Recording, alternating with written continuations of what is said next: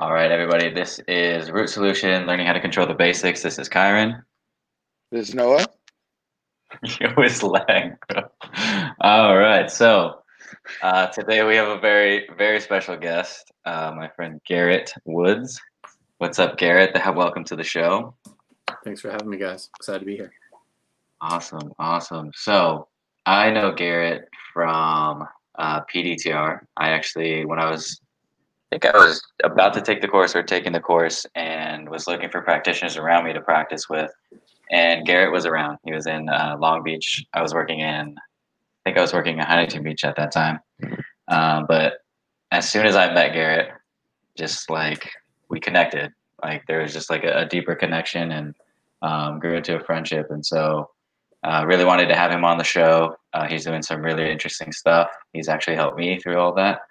Uh, so Garrett, uh, to start it off, I just let's get a little bit of background about like how you got into what you got into. it's so funny because it keeps evolving, right? Yeah, so, yeah, exactly. Um, it's like, uh, do you want the most recent iteration of how I got into that, or the one before? The one, right? So it all, but that's yeah. the fun part. So um, of late, uh, prior to really doing what I'm doing now, I was working with a lot of people, uh, mostly with manual therapy, they have aches and pains, right? Which when I first got into that work, I really thought it was just like overuse issues, right? Like, oh, they're just like grinding it out. Athletes, they're just type A's, they're just doing it. And there's some truth to that for sure. But even when the tissues had kind of healed up, people were still feeling physical discomfort or tissue tension or things like that. And I had this really strange experience where someone had a body work of themselves on the table. I was kind of teaching and going through some stuff and I recommended that she do the release work on herself because it would feel safer to her than if I was doing it to her in the spot that she had some tissue tension and restricted range of motion. And she was like, "Well, why is that?" And I made a like off-color joke about how um, when you're touching yourself, it feels safer inherently versus someone else touching you. And I made a joke about how you can't tickle yourself, but you also can't like assault yourself, for lack of a better word. And she heard that joke, made the connection with that range of motion, that kind of like sensation that was put into her body. And she had a, a you know, most body workers would call like an emotional release. But I think what really happened now that I have like a better perspective on it is kind of like a trauma response where that sensation and the event she lived through in her life put those two together and her brain was and body was able to make that connection. And in the past, even though that tension had been there, it wasn't actually in the tissue. There wasn't like muscle soreness there. It wasn't like the lactic acid that people have talked about historically. Yeah. Right? Yeah. It was something else going on, and it was like a protective mechanism. And so, anytime that she would feel threatened out in the world, you know, she'd get this like kind of posture, and that tension would be there, that restricted range of motion, and then the discomfort comes from that. Then you throw a bunch of movement at a high level on a type A person and a ton of work, and then of course we're gonna have some overuse issues that typically show up in movement. But in that moment, it took me a long time to figure out what happened um, and make that connection. And so what I do now is mostly work with people that are aware that they've been through some stuff. Emotionally, they're type A kind of driven personalities, and they're not letting their personal past learning really, um, they feel like impede them from doing anything. But just because they've worked through some of that doesn't mean that it still doesn't show up at times in ways that they can't quite correlate and understand how it's impacting them. And so a lot of the work we do is um, minimizing those interve- like those effects um, and sometimes we do PDTR and we do like a very physical intervention. Sometimes we do that with a little bit of imaging um, where they're memorying some of that stuff and putting them back into that moment. Sometimes we just do positive reinforcement where we're just anchoring in positive feelings that they've had experience to. And then sometimes we're actually verbally going back and talking through some of these things in a way where we can like bring up the story or the memory or the sensation of a distressful time and then calm that central nervous system back down in the moment. And after a few rounds of that, back and forth, it's amazing how much um, more accessible those fam- those feelings and those memories are, and how much less distressing they are as they move forward. So when they show up incidentally, when they're when they're caught off guard by something, it doesn't overwhelm their central nervous system and just kind of throw them into a fight or flight and shut them down. So, yeah. So, Garrett, that's awesome. By the way, I think you know it's funny. Kai and I talk about our journey a lot, and and both of us have kind of found that as well. When we looked into pain, it was initially it was like, oh, biological, of course, right? Like we've got trauma to the area, let's fix it. And then we started to kind of like kind of together almost, Kai and I started to like journey into the social as well as the psychological portions of pain. And um, you said something that really resonated with me with that idea of like, you know, your person resonating with that trauma.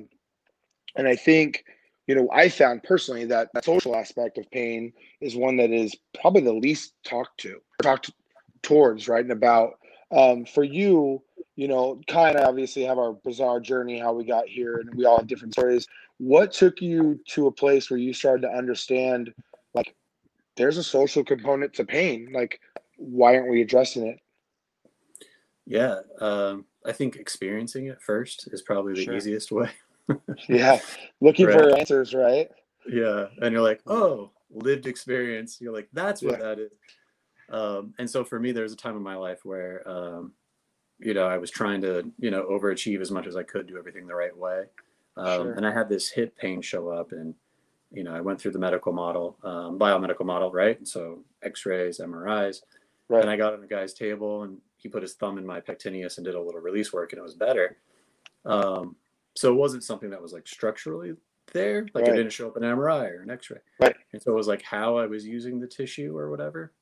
Um, but really, what it came down to in that time in my life, I was under a lot of pressure, um, both externally with the position I was in and where I was at in that company. Um, you know, it was kind of like a, mm, a numbers driven, productivity based company. And so sure. we would report on productivity and numbers every if at that company at the time it felt like you reported more on the numbers than you did actually driving the behaviors that would drive the numbers. Like yes you'd be like, very familiar. you're like trying to do the work and you like get the text and you're like okay i'll send the report but i got to do the work so the report what the and it just right. was, right? What, um, what was the industry you were working in? That was the fitness industry yeah. So i was for okay. a big global gym yeah. Um and at the time um, my home life wasn't. i was i was uh going through a, a, strained relationship at the time. That was my primary relationship, and then um, I'd moved up in the company, so a lot of my friends and colleagues were now like my team members, and so there's this extra layer of isolation and like stress of being like, oh, now I'm responsible for them, and we're no longer friends. And then I go home, yeah. and it's a strained relationship, and then there was not a lot of healthy outlets for me. And fitness at the time was my only outlet, and then because of that discomfort, I was completely shut down from it. Um, and it seems like you know a little muscle pull here no big deal you get a little you know some like you get some muscle work you do some heat some ice some movement some stretching right. you know whatever you do it's probably okay but when you compound all that other stress and lack of sleep dysfunction relationships and then feeling that social isolation it really takes that little thing and turns it into something much bigger for much longer sure. yeah um, and that's, I think, that that becomes a struggle for all of us in the industry that have kind of reached that next level, right? Is that okay? So imaging is one typically not comparable to previous image, right? So I don't like I played baseball, so there's I've got a labral tear in my shoulder, right? Like we know I have it. So if I go in for shoulder pain, they're gonna find the labral tear. But to me, it's a labral tear. Like they didn't have the previous imaging, right? So that was my struggle also when I got into the industry was just like so wait a minute like this doesn't seem right like i couldn't really understand it until honestly to connect to what you're saying i went through my own struggles. I worked in mortgage where it was just a grind factory right? And same idea it was like we were reporting everything all the time. And um you know looking back and I understand what i know about biology now i go oh i had massive amounts of inflammation. I like i had a severe fight like fight response at all times. I was probably in freeze half of the time, right? Um, and once I started to like get healthy with psychology and stuff like that, that led me this way. Do you find that like you use your own rehab protocols to like like kind of cross apply that stuff to people that you were working with? Because it sounds like you were doing that almost beforehand.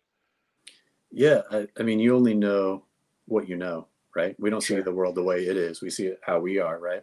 So no matter how much unbiased you are about what you're trying to share with people, you you have to have a belief in it yourself, and the easiest way to have a belief is have it work through you.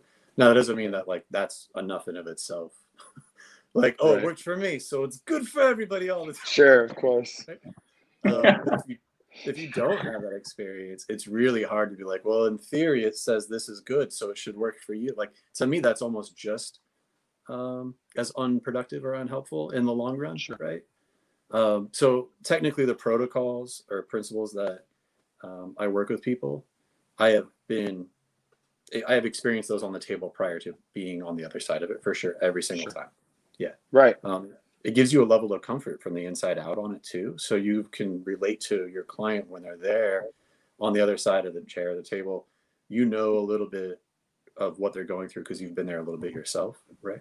Sure. Um, I always think like the best coaches are probably the ones that made the worst athletes, and so they Yeah. had to work way harder than every Right. other athlete out there. Yeah. I always say that too. It's that idea that like the best athletes can't simplify movement because they've never they didn't start from zero like half us did, right? They started from five and got to ten, while the rest of us were like, oh shit, I gotta learn how to get to five first, right? Right. Yeah, Yeah, they for just, sure. you're like, how do you do that? And they're like, you do it. Yeah. you just wake up and then you do it.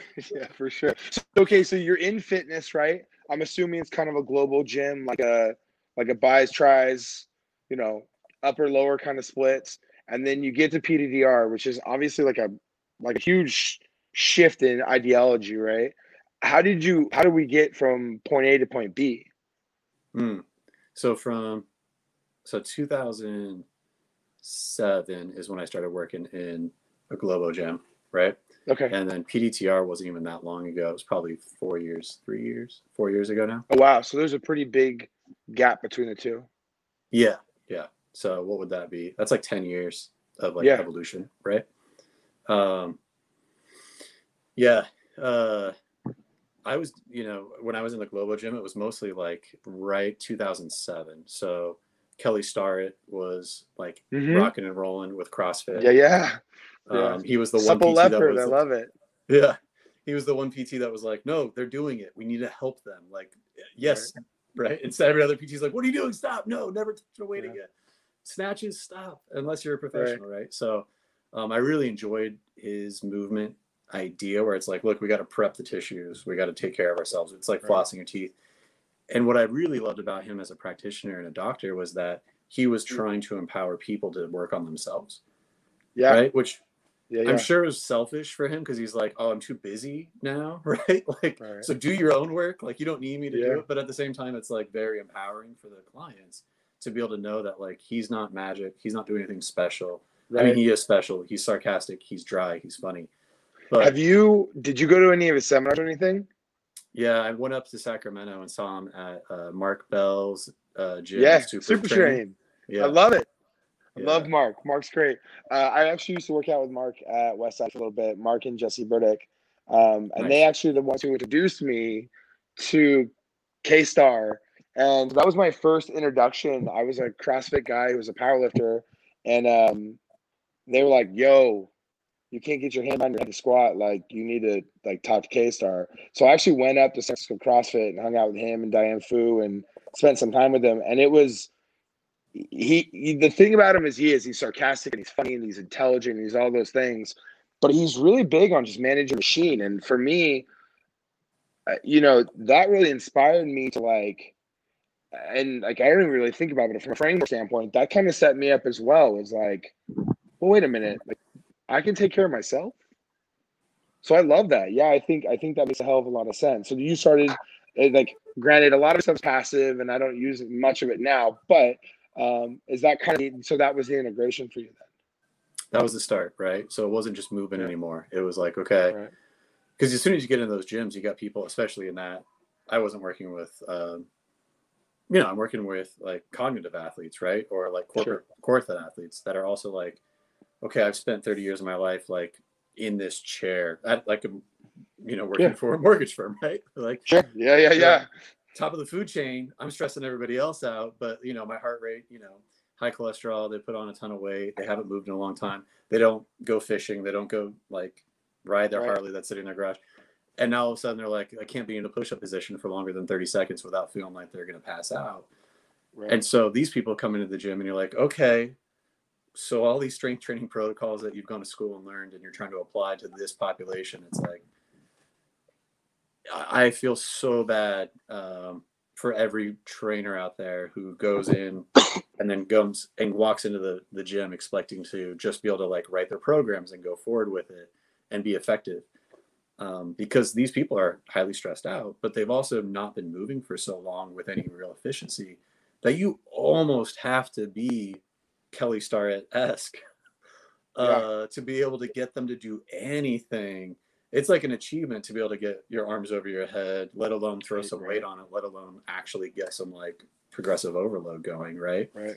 Um, and they're in there with a mindset like, no, like 15 pounds today, bro. Let's do this, right? Like, well, they're they're grinders, right? These are people that in their in their industries are sharks, right? They're, they're monsters, so they don't know defeat, and so you see a lot of people that just are like, yeah, no, no, no, I understand that. Like, I probably have something that like looks like adrenal adrenal fatigue. I probably have a shitty hormone profile. There's a good chance that like I I have no external rotation in my shoulder. I don't care.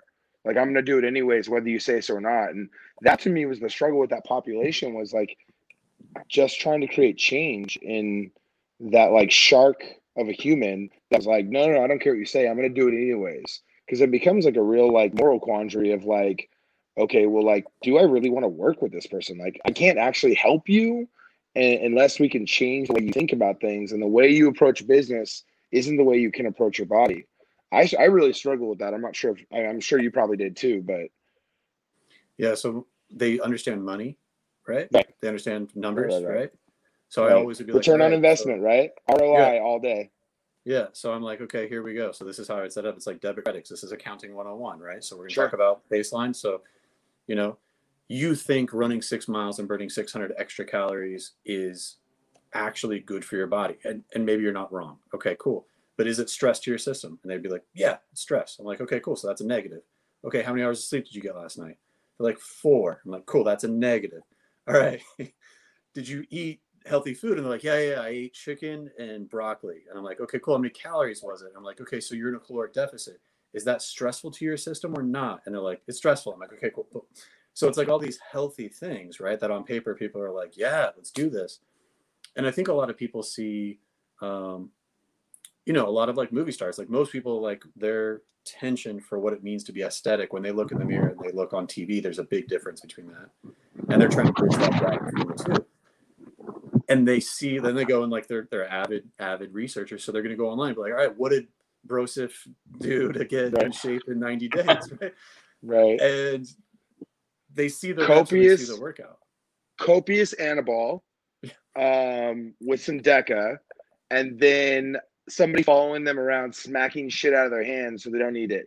But that's what we don't talk about, right? Is like like everyone that's in the Avengers is probably taking some Winstrol and some other stuff to get to where they're at. And I think that's the that's that like horrible um, world that we established that like you know years ago uh, Sly Stallone got busted during all that like uh, Florida drug busts with steroids. He got busted with like something crazy like 600 vials of growth hormone in his home in Australia like people are like, well, how's that guy 70 and Jack? Well, because he's using copious amounts of performance enhancing drugs. But like that's not we don't put those on the covers of in health, right? Like that's not said, right? So those guys can sleep four hours and they can eat 600 cal or 600 carbs and do all this shit because they're literally like they're superheroes at that point because they're taking massive amounts of stuff. And I, for me, that was always the struggle. I mean, I was I was a power lifter who could never afford to get dirty, right? Like I never unfortunately got to get on gear because it just wasn't good enough at it. Um, but like that was always my struggle with all of this stuff was like we just weren't honest about how we reach these goals. And I'm sure, again, I, I'm sure you see the struggles. The thing to me that stands out to you is like the way you're talking to people is really like analytical and really intelligent. Did you find that that came easy to you, like that thought process, that communication style, or was it something you had to learn? uh, working with public, you got to learn, right? You got to learn a style that appeals to people, and it's just trial and error. And the one good thing about Globo Gyms is it gives you a lot of trial and error. yeah, lots of exposure. you know, you got someone in front of you. My first, uh, oh man, my first week there, they just like came to me and they handed me this like binder, right? Like, just like this thick, and they just set it in front of me, and they set down a phone next to me, and they're like, okay, so every single person in here joined the gym sometime and every single one of them got five training sessions when they signed up with their contract. Right. And none of them have used them. So, you know, figure it out. And then like that was the that was day one, right? And then you know day twenty, I'm still in there with the phone book. But something that I did um because I didn't know any better, like was I just kept calling. But instead of calling every single number in there, I just called the first ten over and over again. So I would mm-hmm. call like day one, then three days later I'd call again, and then a week later I would call again, then three weeks later I'd call again, and then three months later I'd call again. And the first time anybody ever picked up the phone, it was a lady, and she was like, "Hey, uh, yeah, can I can can I use them all to like in one day or two days?" And I was like, "Uh, sure, if you want to do that, we could. I don't know why." And she's like, "Well, I'm done. Like I'm going in. I'm not going to be out for like six months to a year and a half. I don't know how long. I might get out early." And I'm like, where are you going? Like boot camp? Like what's happening?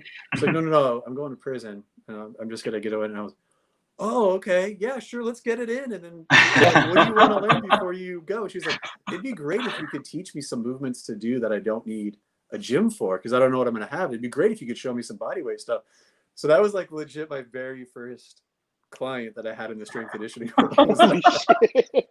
That's amazing. Yeah. Uh. Yeah. And then my my next one, like three months later, he's like, "Hey man, I know a lot of stuff. I don't need to know anything." He's like, "You seem like a nice guy. You called a lot, so let's do it. I'm gonna come in. We'll do one session. We'll see what happens." Right. So he shows up and he's a construction worker. Um, he's active all day, and his whole goal was to have a six pack. And he's like, he's a fit guy, right? He's active. He's unlike the people we're talking about. Um, right and at the time we just put like a metabolic tracker on him and at the end of the the week it looked like he burned seven eight hundred calories a day and if he wasn't drinking beer he was losing weight right right so all we did was just give him a meal plan and then he came in and did some like shoulders and traps so he would look jacked and that was it and um, but he, that we ended up being friends and he's actually still one of my friends now he's married with kids and anyway it was it was a fun experience. So to your point, like you, you have to learn to speak w- what other people care about. Yeah. And if you can understand why there's why they say they're there, and then there's why that matters to them, and then there's why yeah. that actually is important to them. And that fourth why is where you get the emotion part involved. That involves yeah. either their story, you know, their family. Uh, it's pretty wild. And so if you don't get to that fourth why, you're you're just you're just doing reps and sets, right? So. Have you are you familiar with the book? Um, it starts with why by Simon Sinek. Yeah, yeah, yeah. So that for me was it's funny when I talk about my my fitness journey, like going through CrossFit, I I was a fine coach who cared, right? Like I, I don't really I didn't really know a ton. And then when I got a mortgage, mortgage for me was just like I got kids, I got money, I got I need insurance, right? And then right around 34, when I was like, oh fuck, I gotta change my life and do some mad love, right? Then I got into the PT world. But one of the things that really stood out to me was when I got into mortgage, they made me read that book like right away, like day one, read this book. And that book like resonates with me to this day. It's like really just understanding like who you're talking to, why are they there, and and how can you actually like connect with them and like reach them. And I think you know what you're speaking to is is exactly that is like just understanding who they are and what they do now fast forward right going into pdtr and going into what you do now um, those worlds take a lot of buy-in like i know the first time kai exposed me to pdtr i was like you, you you're gonna like tap me six times and I'm like I'm good. Mm-hmm. Sure, Kai. Whatever you say, man. Like you're cool and all, but like you might be crazy, right? So like I I it's kind of interesting to see like your progression to where you got to now because like I almost wonder if any of that stuff didn't happen, could you be successful? You know what I mean? Like hmm. it's kind of interesting the way the kind of universe works to get us where we get at the end. Um, so fast forward, I'm assuming like getting into PDTR and getting into manual work and getting into the emotional stuff, that's got to be the crux of it all, right? Is like let's have a conversation about your why.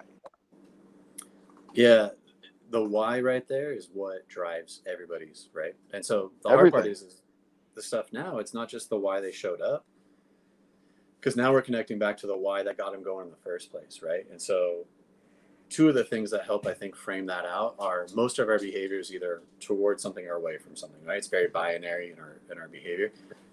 And PTR gave me a great way of like framing that out, where they talk about um, how that's programmed into our like like in the same way that like you learn how to do powerlifting and you can bend down and pick something up because it's in your muscles now like you know how to do it Right. you don't have to think about it there's no focus in the same way we draw drive you know these like really heavy machines at really fast speeds and very close Sure. proximity to lots of people all day at the same time that we're like maybe reaching out to somebody and also listening to music and don't think twice about it uh, in PDTR, when you reach towards something hot, that first time you reach for it, you actually don't get tissue damage. You don't even recognize the heat that's there. It's just Right. hot. It's once you burn yourself and then you feel that discomfort to the actual tissue, the damage to the tissue, then your body gets the pain. But then the next time you move towards that heat, you register the heat. If you're kind of distracted and you're leaning towards it, now you actually get the pain. But all of that is Right. actually before the touch with the actual Right. tissue damage, right? Now, if that's true for every baby that's ever been like, or every parent that's ever said to their child, ouch, don't hot, right? Like kids don't know what hot means until they've done, done that once or twice. And then that word makes a lot more sense for people. Right. So if you have that understanding, we all have that experience, like either being the person or being the parent of the kid. If we can count that now and go, okay, that's your withdrawal reflex, that's an away from, that happens whether you're consciously choosing it or not. You can be doing something else and your hands pulling away. Now we think about that on like an emotional reaction to people. It's the same thing. You walk into a room and you're like, "Oh, I heard that noise. That that noise, I know what that means. That's danger. That means I'm in trouble." And so I'm out of here. Whether that's mentally checked out, cognitively, emotionally, or whether that's your physically jacked physiology jacked up and you're like, all right, I need to go get a coffee or a cigarette or whatever normal coping mechanism we use to get through our day to make our, you know, our office environments normal. Um, and I think mapping that over, that understanding from something that people know, and then like a little bit of the physiology behind it, and then taking that now and mapping that over to something that they're like a little bit less aware of that's consistently there all the time. And just because they're not thinking about it consciously doesn't mean it's not affecting them physiologically. And then that influences them emotionally right That was for me when I went through therapy. Therapy was great for me. It served me in a lot of really great ways, but I had to really start to understand the mechanisms of biology for me, the brain, to really give myself forgiveness, right? Because understanding that some of this was just evolutionary perspective on the way we do things uh, gave me a lot of freedom to like, oh, like this is just the response to trauma. And something you mentioned there when you talked about like when you walk into a room, you have that that task negative perspective of like, okay, so what is that, right? And I think people forget that that task negative is default mechanism, right? That's what you're supposed to have happen when you walk in a room. That's what that's what keeps you safe, right? We forget that like hundreds of years ago when we heard rustling in the bushes, we had to see what that was, make a, a, a judgment if that was safe or not. And if that was a tiger, then we gotta get the fuck out of there, right? And so I don't think people draw that connection anymore to like stairs. You know, like I had a patient who had I couldn't figure out her pain perspective and um, she was afraid of falling down stairs in front of her coworkers. And so every time she saw stairs, she would get really uncomfortable. And to me, that was like, wait, what? Like, like you're a healthy woman. Like, what do you mean? She's like, well, I'm overweight, and if I fall downstairs, like they're gonna, they're gonna laugh at me, right? And so, and then I kind of once I started to understand the brain again, like I went back to that that you know that file in our brain as we do when we learn new things and go, shit. She had an issue with switching essentially her neuroplasticity went off, right? She couldn't switch neural networks to get to a task positive place to flow. And so essentially what you're kind of referencing is that like you that's kind of what you do, right? Like you're looking to find help people find flow, which the biological stimulus is natural reduction of inflammation, right? Like feelings of safety. Um, what's that process look like? Does it do you have like a like a like a process out way you go about that, like a templated process, or is it just kind of feel based? uh yeah as soon as i think i have a process nailed down I know people mess it up every time, right? I know. Yeah, ditto. Yeah. So besides the improv, right? That's part of the process every time. Um, and then being able to have like ready to go examples that illustrate understanding for people in the language that they have, right? So that's like Right. the challenge. Um, once you have that, then there's some really I think the magic in any social intervention that's driven, right? And so Sure. because you're another mammal and you're relating to that person, um, the most effective therapies, you know, whatever tool or technique you want to call it, I do feel like it's challenging someone's subconscious belief about what's safe or not. Big and time. if you can create a sense of safety with a new perspective, then that's probably what's actually happening, right? So, Well, I mean, and some would argue the goal, right? I mean, uh, in a small sense, like exposure therapy is, is the answer. And if exposure therapy is just quite simply like creating an environment that makes them feel uncomfortable to create change, that's the nature of biology, right? We only create change in task negative because entropy is challenged, right? So we have to make change so we don't die. And so th- I think that I mean that's kind of what I get from you here is that like you're going to put them in a position that might be moderately uncomfortable based on whatever their comfort level lies and then challenge position ironically much the same you would do for somebody on a deadlift to create hypertrophy and growth i love It's- that the biology and the psychology are synonymous. yeah isn't that crazy like in the end cells cells language is force and cells ability to adjust in accordance is pretty great. And force doesn't have to be literal force in terms of physics but can be force in terms of mental stimulus. It's mind-blowing. That's the shit that keeps me up at night. Like that's the Yeah. stuff that has me staring at the ceiling like wait wait wait wait what?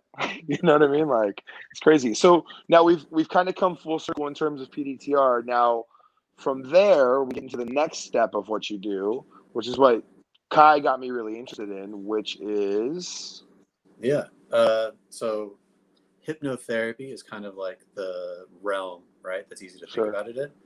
Um, and a lot of people have a lot of misnomers about what that actually is. Yes, Right. which is why I wanted you here because you know, kind of I have conversations a lot about Kai brings all kinds of crazy shit to me, and I always have to like tell him like I don't know if I'm ready for that yet. Like I, I want to be ready, but I don't know if I'm ready. And that term hypnotherapy, like it sends almost like a trigger through people that are like, okay, okay, crazy. But the reality is, is like when you understand the human brain and you understand what it does, it's really not that crazy. It's just that social parameter around yeah, okay, like you're the you're like the crazy guy at church who's like, you know, snake snake teasing people, right? But I, obviously that's not what you do. Um, and I've looked into what some of what you do, and that's it's definitely not what you do. So that's why a big reason I wanted to have you here is like, let's deal with some misnomers and like social stigmas that you deal with. Yeah. So, uh, okay. So let's talk about uh, stimulus response, right? So one of these things Sure. from PDTR that I love is this concept of monotasking, and uh, you know, in true like K star fashion, right? You can pull someone up, the biggest, strongest dude in the room, right? In any room that you're like trying to explain Right. what you're doing through, right? And you know, you can make them take them through like a uh, a delt flexion exercise, right? And he's Sure. like, "Yeah, I'm strong." Well, yeah. And you're like, "All right, Right. now let's do some external rotation." He's like, "Okay, cool, can do that." And you're like, "All right, now move your head side to side, right?" And hopefully, you can still do both of those movements, right? Right. Uh, can they stand on one leg? Okay, now it's like a little circus sideshow kind of freak Sure. accident, right? Like, okay, at a certain point, strength recruitment is going to go down, right? Like, and Sure. that's that's totally appropriate, right? But if you're a performance athlete and you're it's game time, you should be able to get four or five of those tasks done at the same time. And if you can't, Yeah. I something mean, that's is dragging- adjustability. something is dragging down your system. Now, that could be your lack of sleep. It could be, you know, some type of food or something that you got going on. Could be some pain in the body. But it could also be because you got a phone call from your mom and some stuff is going down right before that meeting. And part of your body is connected and worried about that. And your physiology is taken like over there, right? Um, but if you can calm someone down and get them into a relaxed physiological state, you can get them out of that fight or flight state it's amazing how much more tasks they can do. Now, don't get me wrong, it's not max load tasks, Sure. right? But it's multi versions of the stuff that they can do at once, where they're able to kind of have more of their awareness subconsciously actually go into this stuff. So, What's the idea of like a contraction? Like people, I think have have a misnomer about contractions. It should be one to five, right?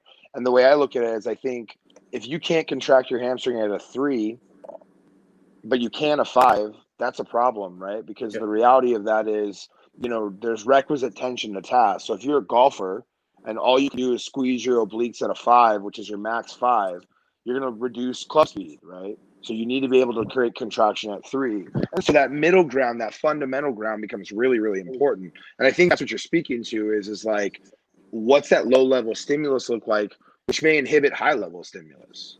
You got it. And so Usain Bolt's like a perfect example of that, right? Like he's Right. sitting there, high speed, high performance, and his face is relaxed. He can look behind him and smile and not have it compromise his performance at all. Right. And it's like that's like, or if you want to get geeky with it, you can talk about X Men, right? The new one with um, uh, New mutants. Magneto and um, I forget the guy, the actor's name, uh, but he played Xavier Ian with red McKellen? hair in the seventies, right? Yeah. And, and he's like, hey, you're using your anger to try to control this, but you have so much more in you than that, and that's actually probably not where your true strength lies. It may be the easy one, but it's probably not the strongest one you have, right? Right. And so that's there's some truth to all that when it comes to performance.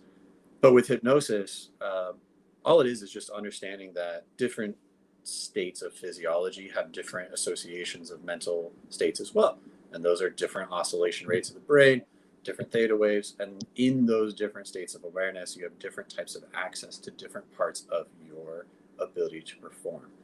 And so we have these processes that we go into those modes, like driving a car. We can do other things because we're not thinking about driving a car. I don't have to think about where park is and drive and reverse Yeah, it's a unless I'm in a new car. And then I'm in a new car, that's where accidents happen because then you think you're in the right spot, you're not paying attention, and you're not. Um, and so a lot of times when people come into hypnotherapy, what happens is they have a skill that they know they can do, but they're trying to apply it at a new level that makes them anxious or overwhelmed or scared. And so Yeah. their unconscious competence is kind of like dampened by this conscious awareness of the stakes being raised higher. Okay. And so now they're concerned. They're like, okay, now I have kids, so if I fail, how are they going to be fed? Or like, Right. You know, now I'm, there's more people watching me, and so that's scary because um, now there's if I fail, it's more public, and so now Sure. right? So in both of those things, we have strong emotional drivers, which takes us back to that four why question, right? And so Right. if there's more people watching me, and that's what kicks me out of conscious competence into this incompetence now because I'm so conscious aware of the threat that's there and it doesn't feel like a challenge anymore. It actually feels like a threat to my identity. And it's because people are watching.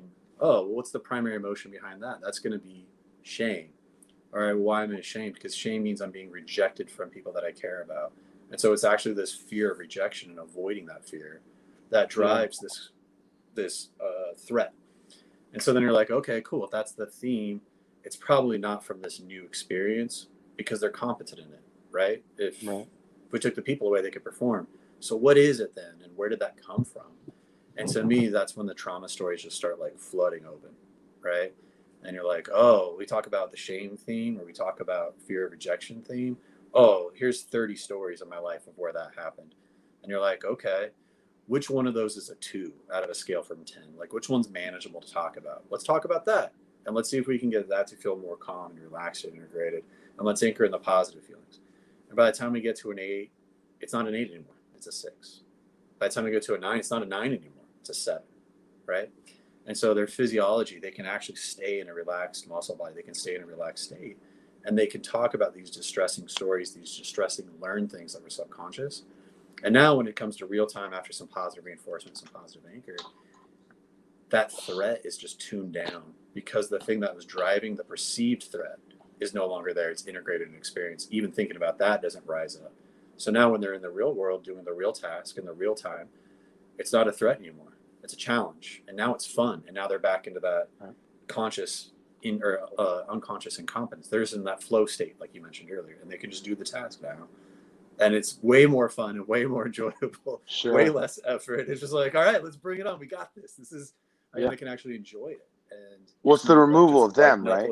Through. Sorry, what was that? It's it's the removal of them. You're taking them out of the equation and making things a byproduct, like many other things in their life, right? Yeah, like everything, right? Yeah. You become like like walking. your ass. It's easy. Yeah, You don't think about it. your ass even better.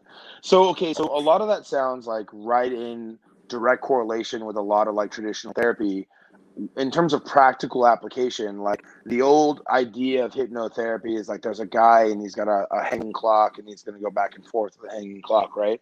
In terms of practical application, is hypnotherapy kind of like a tool that you use in your tool belt, or is it your primary driver for how you get them to kind of relax, down, regulate, and give you what you need from them? Yeah, so uh, a lot of people that have had traumatic experiences, right? It's about a sense of safety and creating it, and that takes a lot of boundaries and trying to figure out what that is. So, to be able to sure. do that, you have to have a lot of trust with the person you're working with, right? Hugely, right? Because the perception of it is, is like I'm going to go under, and this person can take advantage of me, right? So that's a wildly vulnerable state. Yeah. So it's actually not like all hypnosis is self hypnosis. So it's actually something you give yourself permission to go into. Um, and we do it all day, every day. We do it once the alarm goes off, and then we hit snooze and go back to sleep. Like you're in a state of hypnosis right before your alarm wakes you back up again, right? On your way to bed, uh, you know, a lot of us are watching TV, and so a lot of that hypnotic state before we fall asleep is taken up by the dreams we're watching, which is why the TV shows are so engaging because they live beyond what we're watching after our eyes are closed if we're falling asleep to the TV. But hypnosis is a natural state. It's something you go in and out of every day. Creating it in a way where you give yourself permission to go in there and then allowing some guidance while you're in that state so that way you can focus on something that's productive instead of just refocusing on things that are spinning your own wheels i like to think of it as going to the gym so it takes me back to being a trainer again right so you're going to come to the gym and you're going to work out all day every day and six months from now you're going to have a lot of aches and pains and a lot of sweat to show for it but not necessarily what you came in to get. Right. And part of that's because what you need to be doing versus what you know how to do are not the same. Okay so you go to the gym you want to get those six months to be pay off meet with someone to show you what you're doing better so that way what you're doing and the results you're looking for actually match up for an end result that you're looking for you can go and relax that is awesome please do that everybody all the time meditate right do some guided imagery whatever it is like if you have to go run before you do it or do some like type of like whatever athletic performance before you can do that state great do it but when you're in that state, there's power there. And so that's an awesome time to reinforce some of these positive things that you're trying to accomplish. Um, and it's hard to be in that state and also bring those up at the same time simultaneously. It's hard to count reps and also do a max load rep. Am I on three yeah. or five? I don't know. Am I on 15 or 30? I don't know. Feels like 30 after five. So like right. now I can't, right? So if you're trying to be in that relaxed state to maximize the use of it, it's really simple to have someone else be providing those positive suggestions in there um, than it is to try to do both at the same time. And it's so essentially the same thing.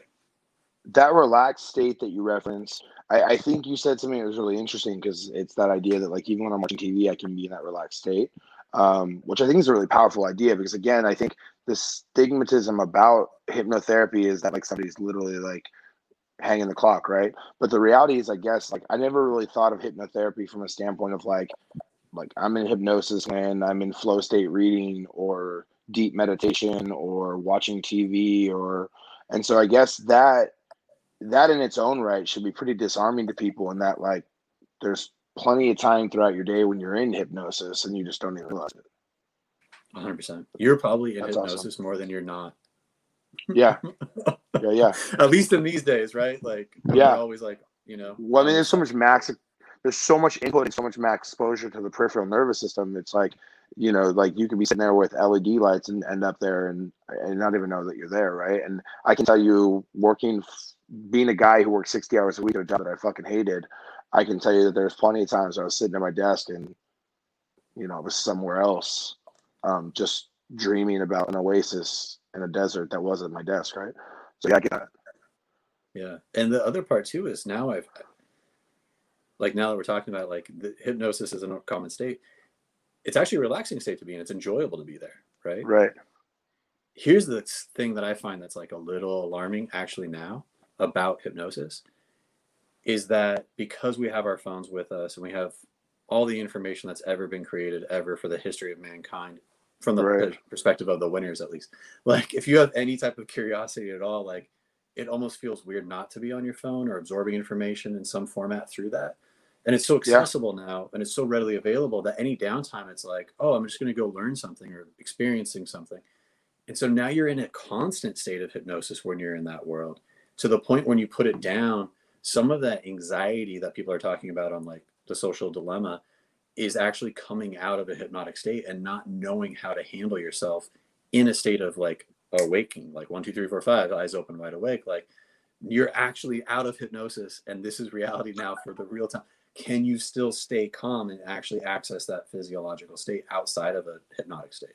And I think some of What's the anxiety that? that we're seeing rise up, like in mass everywhere right now, is, is some of that.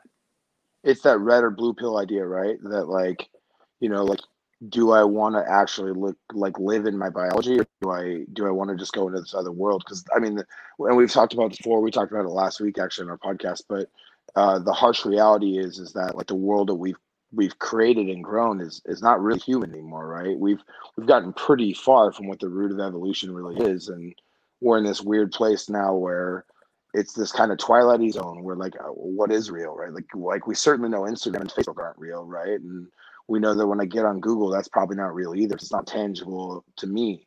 Um, but what is real is like going outside and having sun touch my skin and standing in, you know, grass and, you know, connecting to the earth. And so I think um, that to me is really a, thought experiment all in its own right. Is like when I thought again thinking of hypnotherapy and and, and again I tried to come to into these podcasts with very little information because I like to have conversations like this. Um, I guess I never really thought of hypnotherapy from that perspective. And I think that's really interesting and, and should really change the way people think about their mental state from a minute to minute perspective. Like, am I really present and am I really feeling what's around me or am I just ramming my my peripheral inputs with garbage? And that's the hard part too, right? So if you're in a hypnosis state and you're you're suggestible when you're in that state, um, great for advertisers like good for them. Yeah. Great. For I mean, that's some would argue the point, right? Like that, that in a world of of we'll call it corporate espionage for for lack of better words, but I mean the the reality is is like everything's suggestible, including like billboards and everything else. So it's like that's kind of the harsh reality of the world we live in. You know, working with some patients that are maybe overweight you can say things all the time like, I just turned left and was at McDonald's and I don't know what happened. And like that sounds really dumb to like a lot of people but the harsh reality is it's like that's the the power of suggestibility right? It's like i feel like shit right now. I can't control my nervous system. What's something that'll help me change nervous system state and perspective? Um mcdonald's do it right? I'm gonna ram a bunch of shit into my gut and that'll change the way i feel. And a lot of kids when they go to mcdonald's they're there for the toys right? Well and that's a like so i have two little girls. I have two girls that are twin that are uh, um, six. And like you go to you take them to chick-fil-a right? And chick-fil-a has um, all these really pretty pictures and it's really like bright and it feels almost circusy. And then you've got this fucking amazing playground that like i kind of want to get on like like that's a cool slide like and the reality is is like i caught myself multiple times as a dad going to chick-fil-a on a rainy day because it was like an enclosed park and like, you know, of course, I'm a little different, right? So I go to Chick fil A and I buy like an iced tea and get a couple waters. And I'm like, I'll gladly sit here on my iPad work while my girls play. But that, you know, that's from an evolved perspective. Like most parents are like, well, while I'm here, like, let's get them an ice cream cone and some chicken fingers, right? And that's the whole point, right? That's why that playground's there. And I think we don't really realize as adults how many traps are built into our lives that are just the same as that for us in, in a regular state. And that to me is what's really scary. I had posted a while ago and I posted a picture from WALL-E. Are you familiar with the movie WALL-E? Yeah. The Disney movie. And uh, I said, this is the direction we're going, whether we like it or not. And I, I think to me, it's really scary, right? That disconnect with human. Um, and I, I think it's, I, it's beautiful what you're talking about because the reality is, is like, you know, Kai, myself, you, we're the type of practitioners that are trying to reconnect the synapses to human, which sounds crazy when you say it out loud, but it's like the amount of anxiety and uh, depression and disconnect and sadness and fear and all those things that come with the disconnect is so, I mean, mind blowing. And people don't know it. And then they're shocked that they're like, well, I've been on antidepressants for 10 years. You know? It makes sense actually when you think about it that way, right? You're like, yeah, of course you would be, right? Like, yeah, How could you not? Why wouldn't you they- yeah. You're not human anymore. Like, and you're and you you haven't taken the red pill to see that you're not human, right? So like you're just continuing to live in this world of the pill, and that's a Matrix re- reference. People like I'm moderately nerdy. I swear I won't get too bad into it, but um, if you guys haven't seen the Matrix, watch it. But it's the idea of enlightenment, right? Like I've taken the pill of enlightenment. Um, that I think was the biggest struggle as I got deeper into these worlds, and and talking to people like you is like again hypnotherapy is that's the guy at the circus with the with the watch right not the guy who's helping you understand how to get into a, a place of flow state to create change. That's really powerful.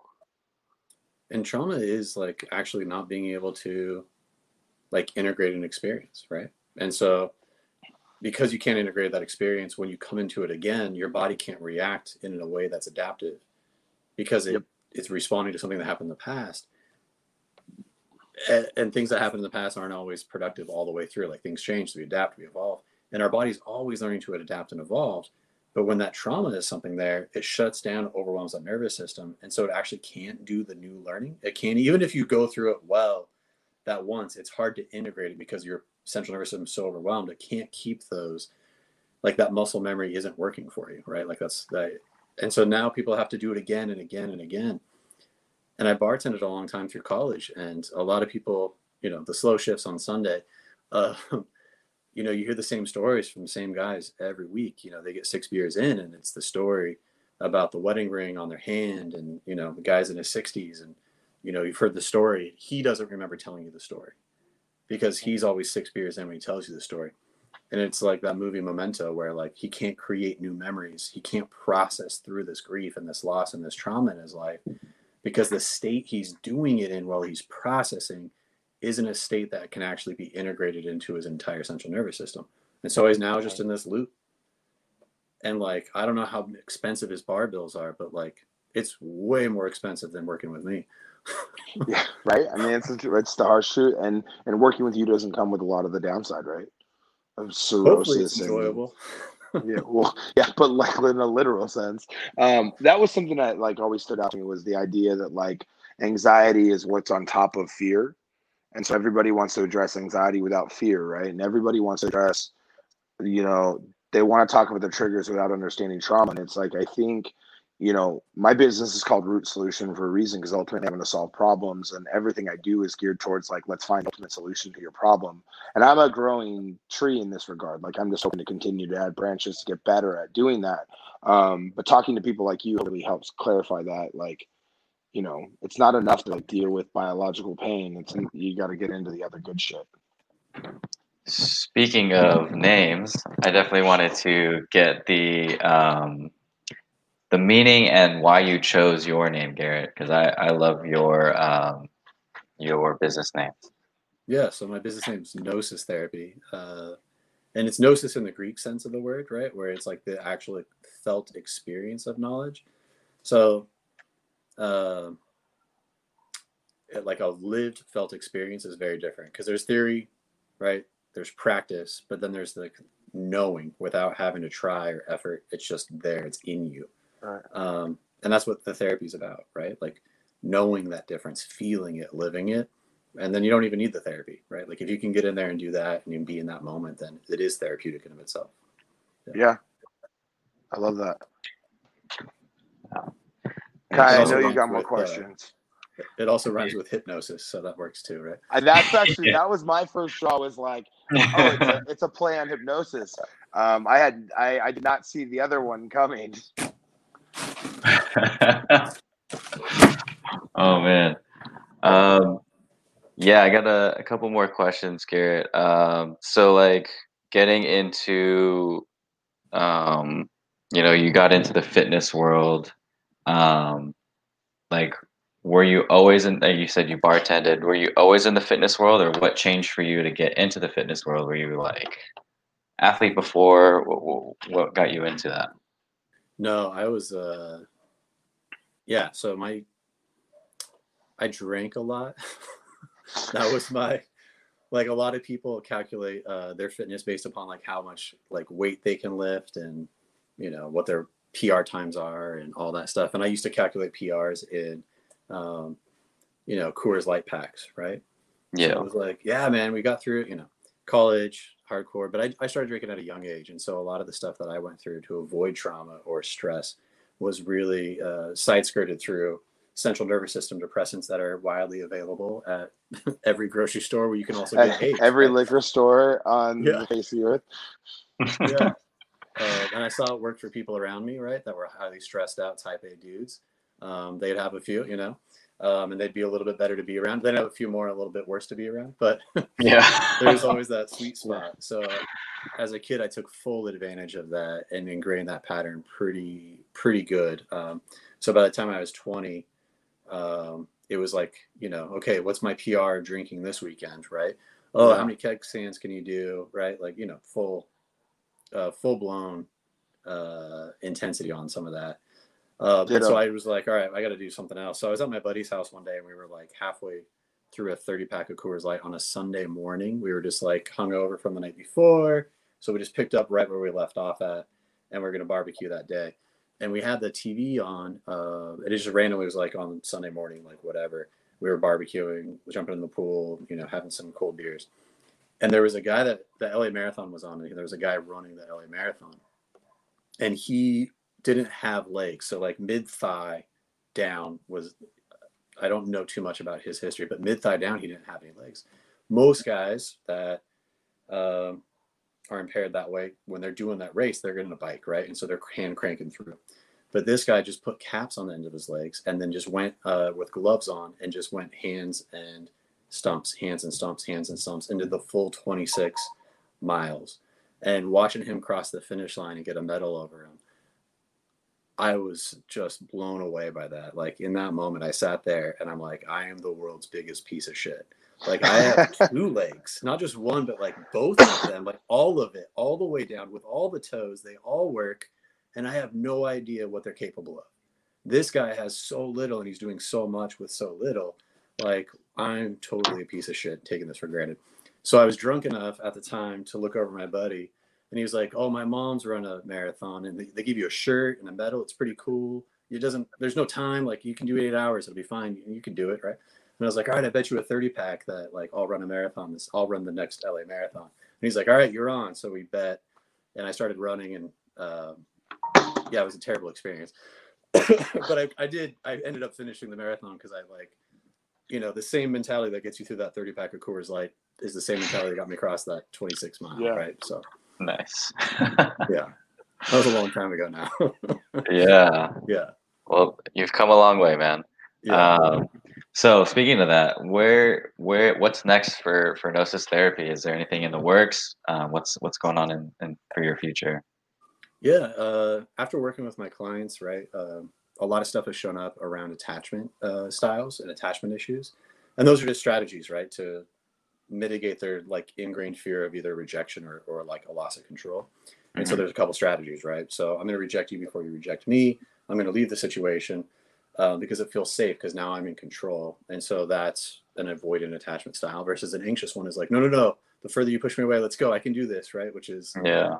a fear of rejection and they're like no no no let's go and a lot of people um, they go through their adult relationships and it it consumes a large part of what they care about mentally emotionally right it underlines a lot of the whys that people are at the gym in the first place like trying to work on their physical appearance because they're like oh my girlfriend broke up with me or my, my my man left me and i want to get in shape and make him jealous like you hear all this stuff like as a trainer at young age. Yep. Oh yeah. And so, what really shows up in those relationships is often there's an avoidant with an anxious person and vice versa. And some of that's because of how they grew up and some painful past learning from their parents or their their their uh, caregivers, primary caregivers. And so they get in these relationships that are wildly unhealthy, not because the people themselves are bad people, but because the dynamic that shows up in it, they trigger each other's. And this dynamic shows up and it's overwhelming. And it's one of the big traumas that people go through. The kids are, you know, uh, raised in divorced households. It's like one of the things on the ACEs score, Adverse Childhood Experience score. And so it's one of the things on there. It's a point, right? And if you get four or more, like you're more likely to be an alcoholic. You're more likely to have pain, anxiety, depression, high blood pressure, inflammation, Crohn's disease, IBS, autoimmune stuff.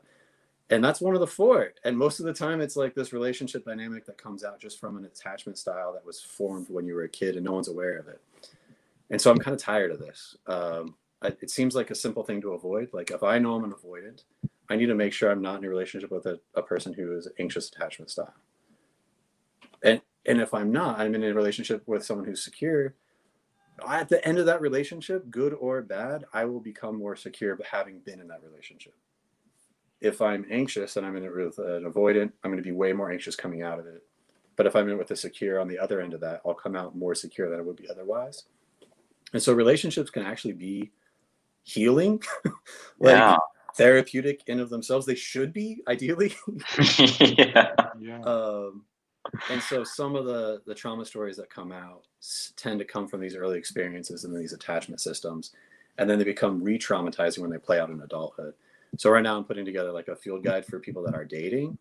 So that way they can be like, all right, who am I? Okay, who are these people that are potential partners? Okay, I'm going to avoid you, you, and you because it's just bad for me. Um, and then that way they can avoid heartache before it even starts and get into some more healthy healing relationships. Hopefully. Awesome. do you find do you find that there's people that fit both those molds? Yeah. Oh, absolutely. There's there's people that have been through the ringer quite a few times, right? and so they're both anxious and avoidant and like what percentage and what mix typically shifts depending on the person they're in a relationship with right and the environment that they're into right um, so i definitely have been both of those in my lifetime and both at the same time and yeah a lot of stress in my relationships uh, up until very recently so so as somebody who you know i'm i'm about a year removed from a divorce um that that's actually played out really well. Like we're we're we co-parent well. We're good friends. Um, she's an incredible person, just not maybe not my person. Um, and I have a lot of respect for her as a parent, and and I show that respect for my kid's sake, and and because she deserves it. But I find I'm finding now that I'm dating as an adult with um, more direct correlation to myself, like understand myself better. That I'm finding on both of those patterns in that in, in a lot of ways I want to control circumstance until I find somebody that controls circumstance and then I find myself chasing and the chase makes me uncomfortable and almost makes me feel like I'm a, like a crazy teenage girl. Um, so I I almost forced the control mechanism to make sure that I can protect myself. And it's a loop it's a weird loop that I'm in that I I'm almost kind of struggling with. I'm being like so open and honest here, holy shit. But it's almost something that I'm really struggling with in that um, it's hard for me to get comfortable enough to give myself to somebody because I'm afraid of the potential outcome. Mm-hmm. Right. Yeah. So when you run into something along those lines, what's I mean, like let's fuck it, let's get into it. Um, what what's kind of like the scenario where you know that can play itself out in a positive light in a in a relationship that serves you? Yeah. So if you're both anxious and avoidant right and it's triggered by certain circumstances and then if finding a partner that you absolutely know is secure is going to be the safest route to go and so there's some quick right. litmus test and questions you can ask them to find out if they are right like tell me about your past relationships who ended it if they say oh i've ended every single relationship i've ever had that is an avoidant and that is like going to be a challenging relationship for you to be in currently right, right? right. Um, if they're like oh no yeah i've only had three relationships and they've been terrible but they've lasted for six years each. Like that's an anxious person where they're like no i'm in a bad way. I'm like i can't get out of here but i don't know how to end it because the relationship is more important than myself right? Right. Um, if someone's which like, is the yeah, definition you know, that's the definition of my marriage by the way is that you know you've got this connection to somebody that you care about and love and you want to be there and support and and and be there for them and you've got vested time and vested interest and all these things and you're you become there to just try to be there to protect the person right that you really care about and love but you're maybe not in love with anymore yeah and there's a lot of people that think that marriage is really just a partnership right and it's really right. more about like raising kids and having a household and maintaining it that they think of it as like a business transaction. I think it's only very recently that we think about maintaining a loving, caring relationship in a monogamous way for a lifetime is actually possible now. Like even in the 70s and the 80s, like my mom grew up where like marriage was definitely had a way with like economic influence because sure. when she grew up, like the jobs that were available to her versus the lifestyle she wanted to have like no you have to have someone else as a partner with it right Right. um, and even if you wanted to have kids but you didn't want to like necessarily be in a relationship with this person like up until very recently that wasn't a, like an option either so this idea of like being in a healing healthy happy relationship where you're actually like that's what i would call love right? Where it's mutually beneficial.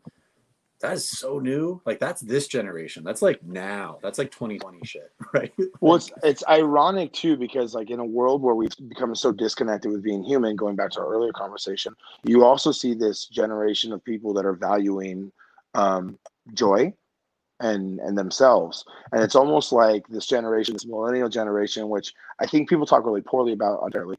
Um, I think one of the things that they've kind of figured out is like, well, that world doesn't work. Like you're unhappy and you're sick and you didn't travel and you didn't do all these things that serve you as a human instead why don't why like why would i want that life and so i'm, I'm noticing in again in even dating when i'm talking to people that are in their 20 their late 20s um, you're finding a lot of them that are like well i want a partner that that is a partner that i can chase joy with and chase passion with and do these things with which is interesting because you know i, I met my my last partner at a really young age but that, i mean those weren't correlates that you thought about right like you just you just kind of did shit.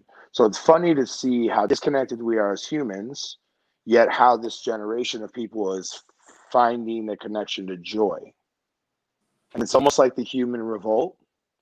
You know what I mean? like in a really great way. But then again, like if you're a 38 year old who's you know constantly dealing with trauma, you don't always fit that mold. So it's it, it like, there's a weird disconnect for me. Um, even though I've like made choices to chase passion. Yeah, so uh, going through that, working through that, right, uh, is really worth the effort. For sure. Flat, I mean, that's that's how you find a happy relationship, right? And there's like a dad of daughters that wants to set an example for what a loving relationship looks like, so that my kids can like look to like dad respects and treats our mom with respect and wants her to be happy and wants to connect with her and her partner as well as have a relationship that shows value. I mean, as a dad, I look at, I take my life very seriously from a blueprint perspective, right? Like, part of the reason I chose to be a physical therapist, part of the reason I chose to be an entrepreneur is to show my kids that, like, these are options, right? Like, this is what you can do with your life.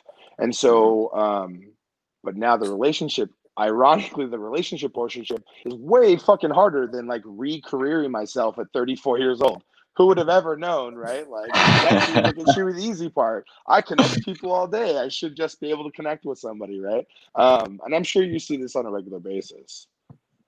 and I think the intentionality you bring to your lifestyle, like you should also bring to like your dating practice, right? Sure. We used to joke that like, oh, there's plenty of fish in the sea, right? Like, don't worry, No. there's more out there, right? Like, and so there's this idea of like quantity was how we consoled people, right? Like kiss a lot of frogs, plenty of fish in the sea. Now there's like dating apps that bring everything to you, and so Right. quantity is no longer like the the sticking point for this. Now it's Not almost like there's too many options, and we're terrible, like at weighing options, right? And and everyone knows that, right? um, and so we like, oh, okay, like so how do we whittle it down? And and we're like, okay, well, a lot of people go with attractiveness because the apps are rated for that, right? Because it's like the first thing you see. Um, and then it's hot or not. Yeah, and then are they local, right? Because that's like your constraint on radius, right? And then are they single? Well, and like hopefully, if they're on the app, like the implication is that they are, right? Right. But we go one step further than that. We make the assumption that just because they're single means that they're emotionally available, and that's not necessarily true. And so, depending on who you are and what you need to be healthy and happy in a relationship, is about that dynamic. It's not the other person, right? What they need is about them and what's healthy for them and their dynamic. Making sure that you're in a relationship or even pursuing someone like the thought of relationship that has that lined up is probably the like the criteria that we really need. Because we have that, we're like, okay, they are attractive, they are local, okay, they are single. Oh, and their attachment style is not drastically harmful for me as a person and Sure. will trigger all my trauma and insecurities and make me a terrible human being um, okay, great. We took that off the table. This, now what's left? And it's like, oh, these are interesting people. Maybe there's two or three out of the 30 you would have had access to that year. And dating two or three people for three months or longer, you're going to learn something about yourself. And things that show up that had shown up in the past that don't show up in that relationship are going to change you as a person because it's a new series, a new association. And it's going to tone down some of the intensity of those reactions, both anxious and avoidant. Two or three relationships like that underneath your belt, you're either one or the other probably now. Right? Yeah. Yep. And then you found So- a partner that's willing to be with you working through that stuff together because it, it it that work does happen in like just like uh therapeutic practices for physical therapy happen in sport they happen in movement they happen in action it's going to happen in the relationship So in terms of like practical application of hypnotherapy, like is this kind of some of the direction you're applying some of your work is is towards like understanding that like that trauma in relation to relationships? i would have never thought that Sure. ever This is how it works, right? I would have never thought that. That's like I'm like, oh, what evolution, right? Um, but the one thing over the last two years that I've looked at with most of my clients has come down to some type of attachment issue, both as kids Yeah. and then showing up in their adult relationships, and it's what's triggering their anxiety or their fear, and it's part of their identity that's th- showing up that's really messing with them. And when their relationship's off, they have no way to soothe themselves because their practice is through their partner, and so then they get into this overwhelmed state and they can't function and stupid things happen whether they blow out their shoulder lifting at the gym whether they mess something up at work or whether like they just can't get to sleep at night which impedes their performance it's this other thing going on with their relationship that's really driving a lot of that stuff Yeah. Well, I think the idea of the, the tribal perspective of, of humans gets really left aside because our world's gotten so big.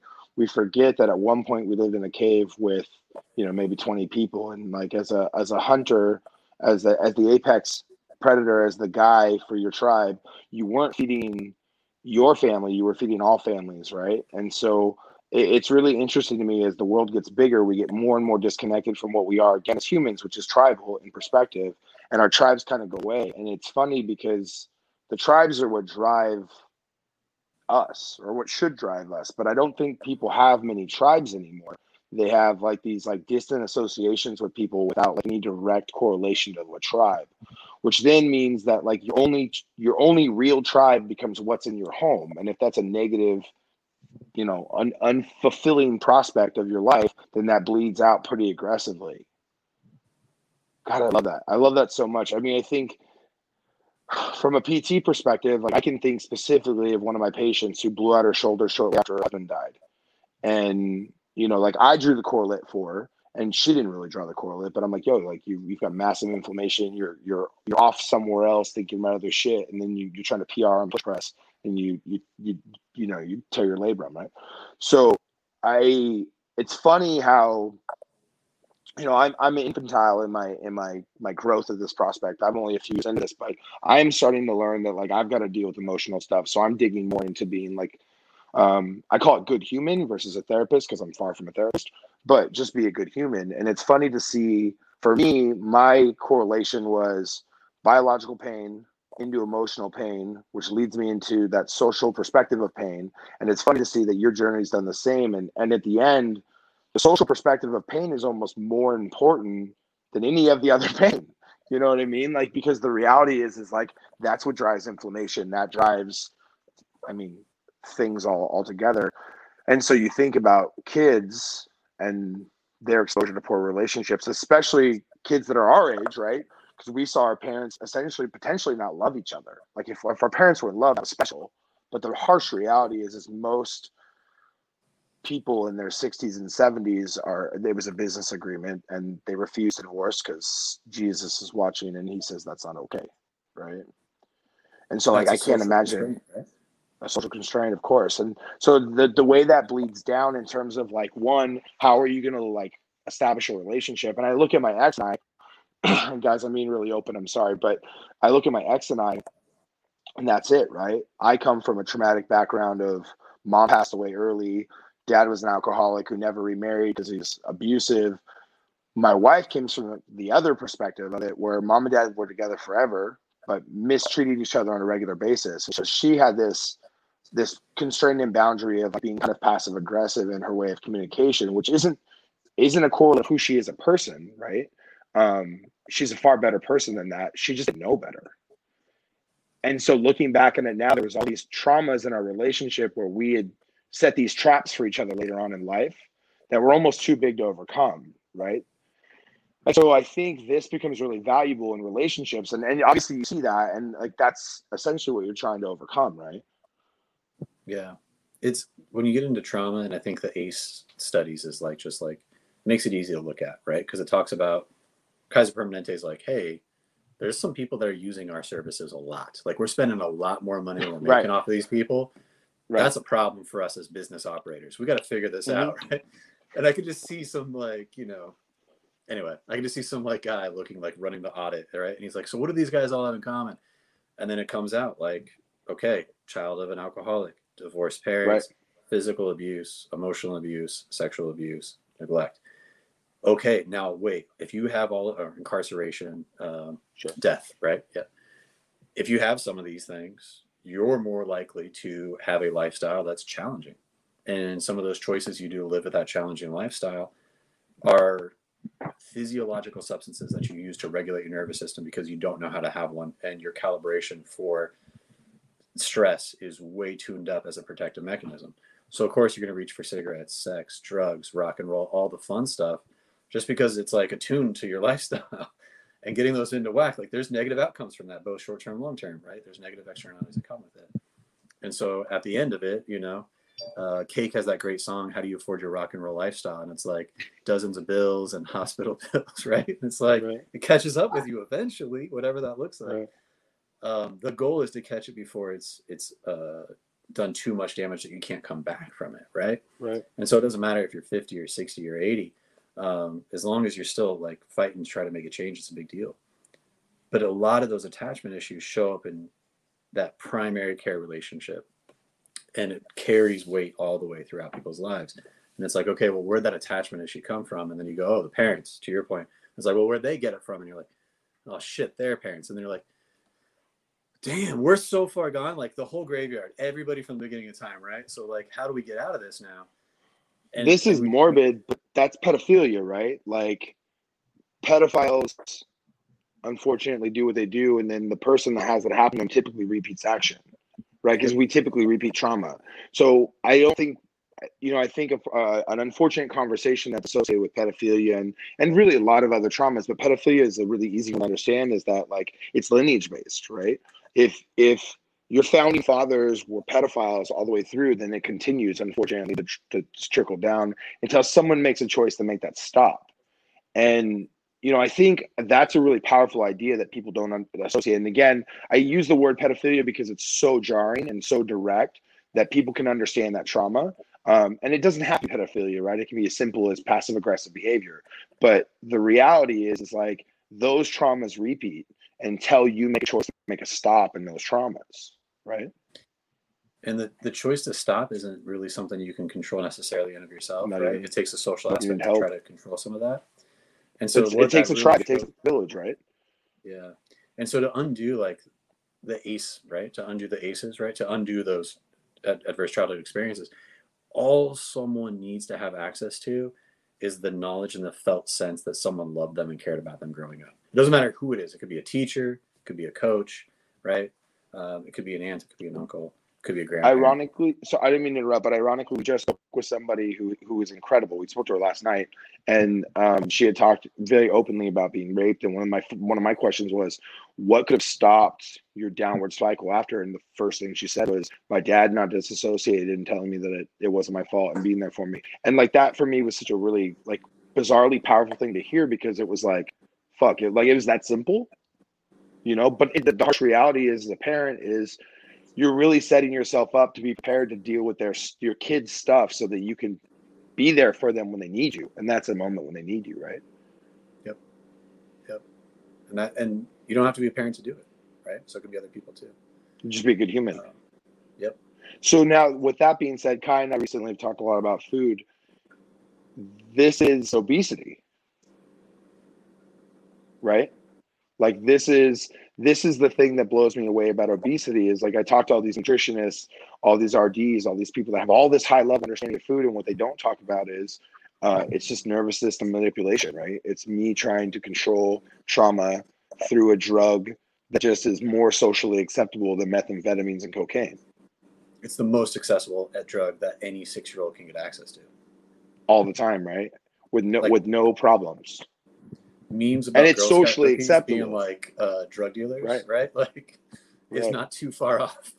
No, it's really not. So this is where I think this conversation becomes really powerful and, and really explosive to me and, and something I directly can relate to is is that like this idea of it's not about being disciplined.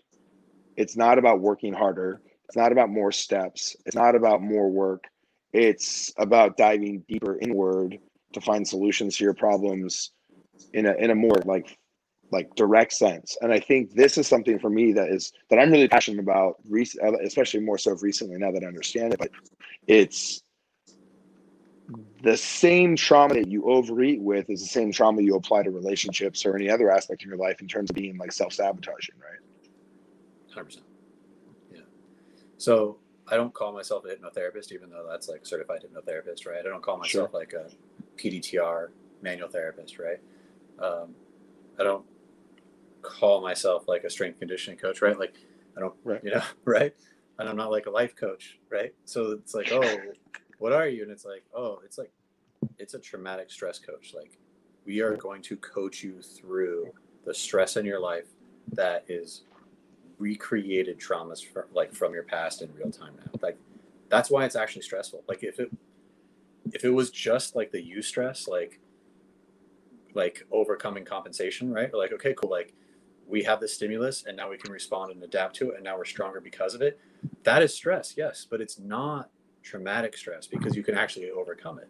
But if you're grinding away and it's getting you worse than better, like we've tipped the scales. It's not discipline.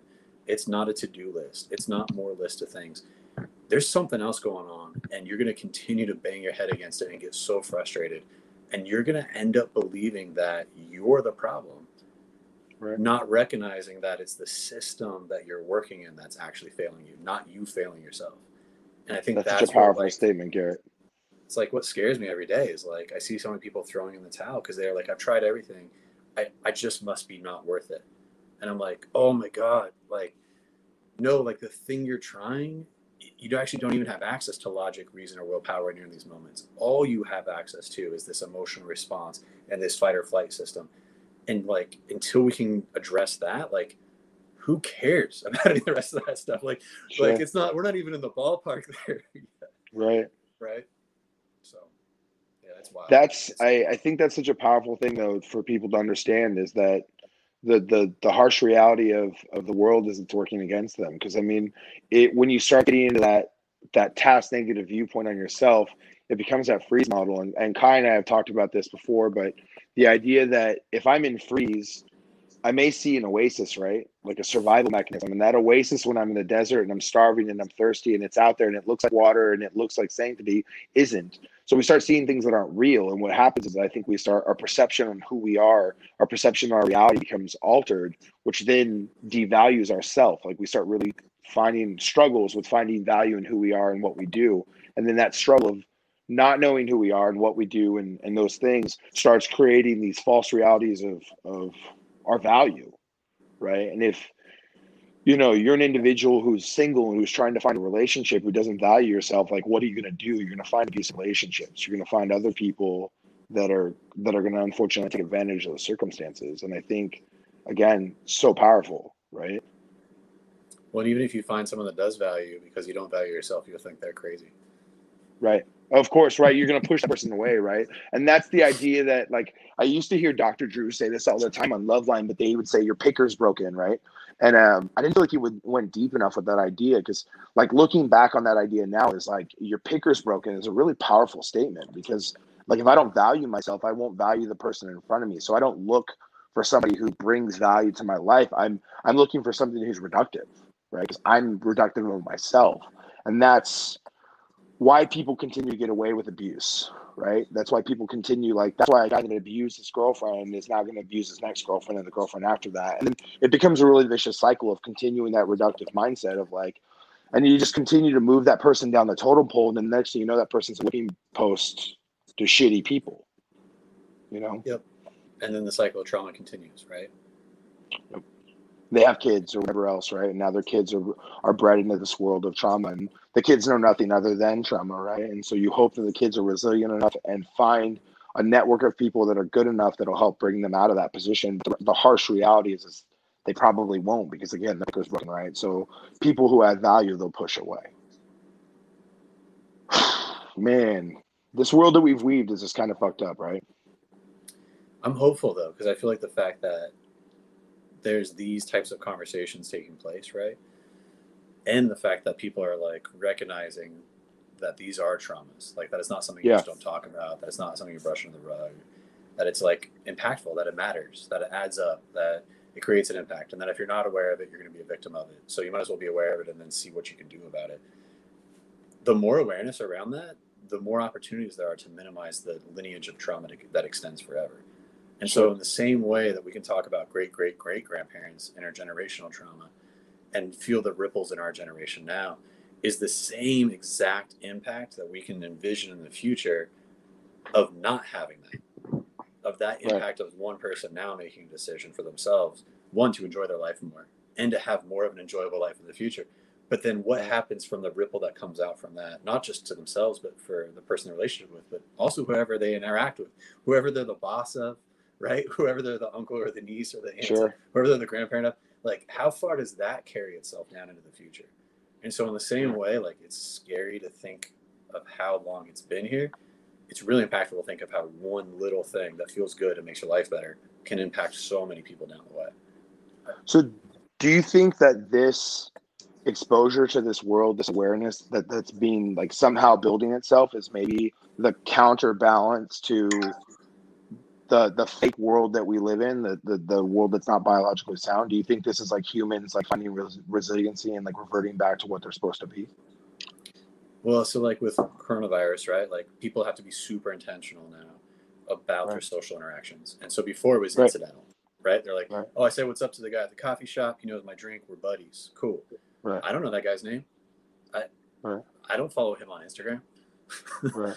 uh, right. Like he doesn't have my phone number like that social interaction is now gone from my life and like they add up over time those little things like being seen felt heard respected understood if you're not right. in that work environment in the office like you don't have some of that stuff um, well even a bar right so, going back to being a bartender like i was a bartender for a long time in my 20s and i, I worked at a local bar i mean it was a restaurant but it was a local bar and it, I was more of a therapist than I was a bartender in, in, in more cases than, than not. Like, right, that, that yeah. good human perspective.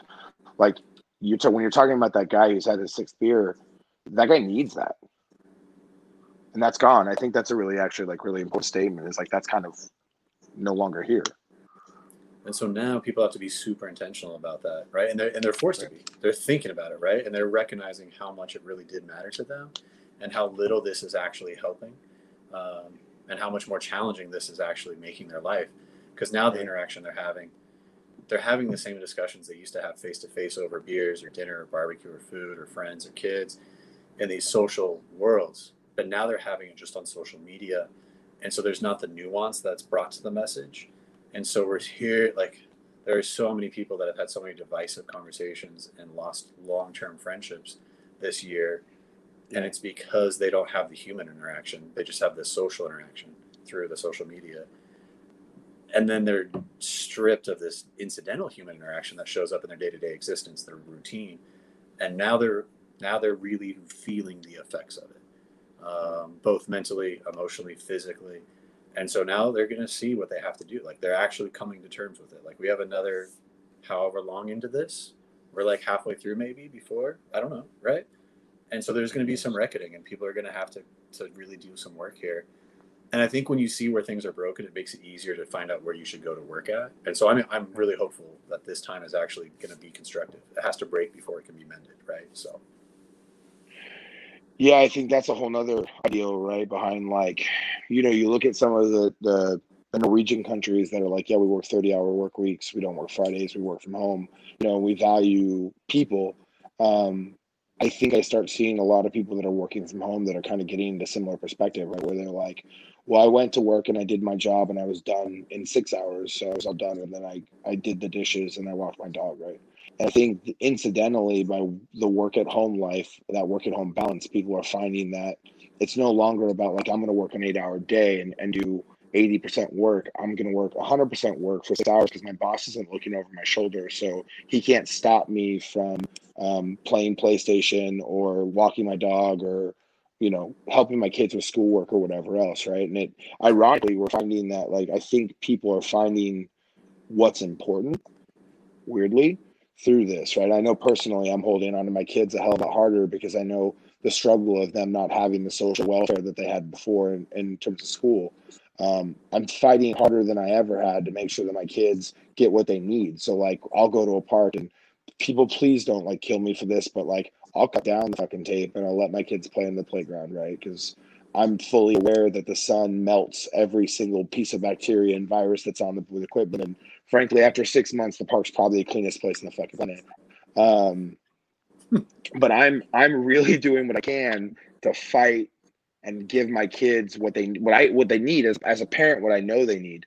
And I think I see a lot more parents doing that now than they would before because they're just being more directly um, they're thinking about it more than they ever did before, you know. Um, and frankly, you see our kids after my kids are in therapy. and My my kids probably don't need therapy, if I'm really honest. But I saw some stuff pop up that felt like it would that was out of my control, and I, I said I need help, and I, I don't want these things to become lasting problems. So I want to I'm going to find somebody that can help me with this, and thankfully my partner's in on that. But that's the kind of stuff I I I continue to see more of, and I love. You know, so hopefully that's the change, right? Yeah, absolutely. Yeah. And I think Man. if you can tie it to performance, it makes it a little easier, you know? Yeah. to swallow. I would agree. Time, right? yeah, for sure. Uh, well, and, and far more digestible, right? Like the stuff that we're talking about now is really deep and, and kind of overwhelming for the general pop. I think when I start going on these tangents, people they kind of look at me wide eyed like I'm a crazy person. And so, like, when you can make it incremental and you can have conversations on a smaller scale, it makes it far easier. You know, what you had talked about with dating is like the online dating perspective of like, it feels like a sales model, right? Like I went to work as a mortgage agent and I had 10 prospects every day. That's what Bumble feels like, right? Like, well, if these 10 don't work out, I'll have 10 more tomorrow. So fuck it, I don't really care. And that you start to devalue humans. And I, I it's nice to see it's great to see somebody that that has that perspective of trying to help people find value again. I love that. It's pretty powerful to see when people are in a healthy, healing relationship what changes on the other side for them it's really cool. Right? For humanity's sake, I think, right? Like yeah. I think not just in their household, I think everywhere. Yeah. Yeah. Thanks for uh, well this conversation. that was fun, guys. Yeah. For sure. Yeah. yeah. So we went over. This might end up being two podcasts, but I think I so. we were in a we were in a flow that I think yeah. needed to keep going, so I kept going. But um, Garrett, dude, awesome stuff. I think you're doing like incredible stuff out there. I've I've you know, um, I've heard a lot of it from Kai, and now I get open exposure to it. I, I, I couldn't love it more, and I wish you all the best, man. And I'd love to have you on again in the future if, if you if you feel like you're up to it, especially Absolutely. as you start to like build out some of your stuff that you want to kind of get hopefully grander exposure to. Um, Garrett, where can we find you? Like, where's an easy way for people to reach out to you and like connect with you? Yeah, so I have an Instagram handle, so you can DM me on there if you want. It's Gnosis Therapy. That's with a silent G at the beginning. So okay. G like Garrett, my first name, N O S N O S I S Therapy.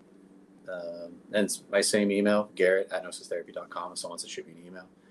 Um, yeah, it's probably the easiest way to get in touch with me. Cool. Well, thank you for your time. Guys, you can reach me at root.solution. As always, DM me. Um, I'm getting all kinds of food stuff after food talk. I freaking love it. Bring it. I will defend everything I've I've talked about. I promise, and I'll give you the science if you want it. Um, don't reach out to me at Facebook because frankly I just don't use it, and I probably won't see the, the message. But uh, send it to me Instagram, please. Kai, hit hit him with the underscores, buddy. The underscore is at control underscore the underscore basics. Um, been posting a lot about the food challenge, and um, yeah, thank you a lot, Garrett. That was awesome. Love love hearing you talk. Um, and yeah, look forward to your, to your future. I'm single, so you know, I gotta gotta get on that program. so we'll talk. All right, we'll talk. Thank yeah. you for your time. All right, man. Awesome. Thanks, guys.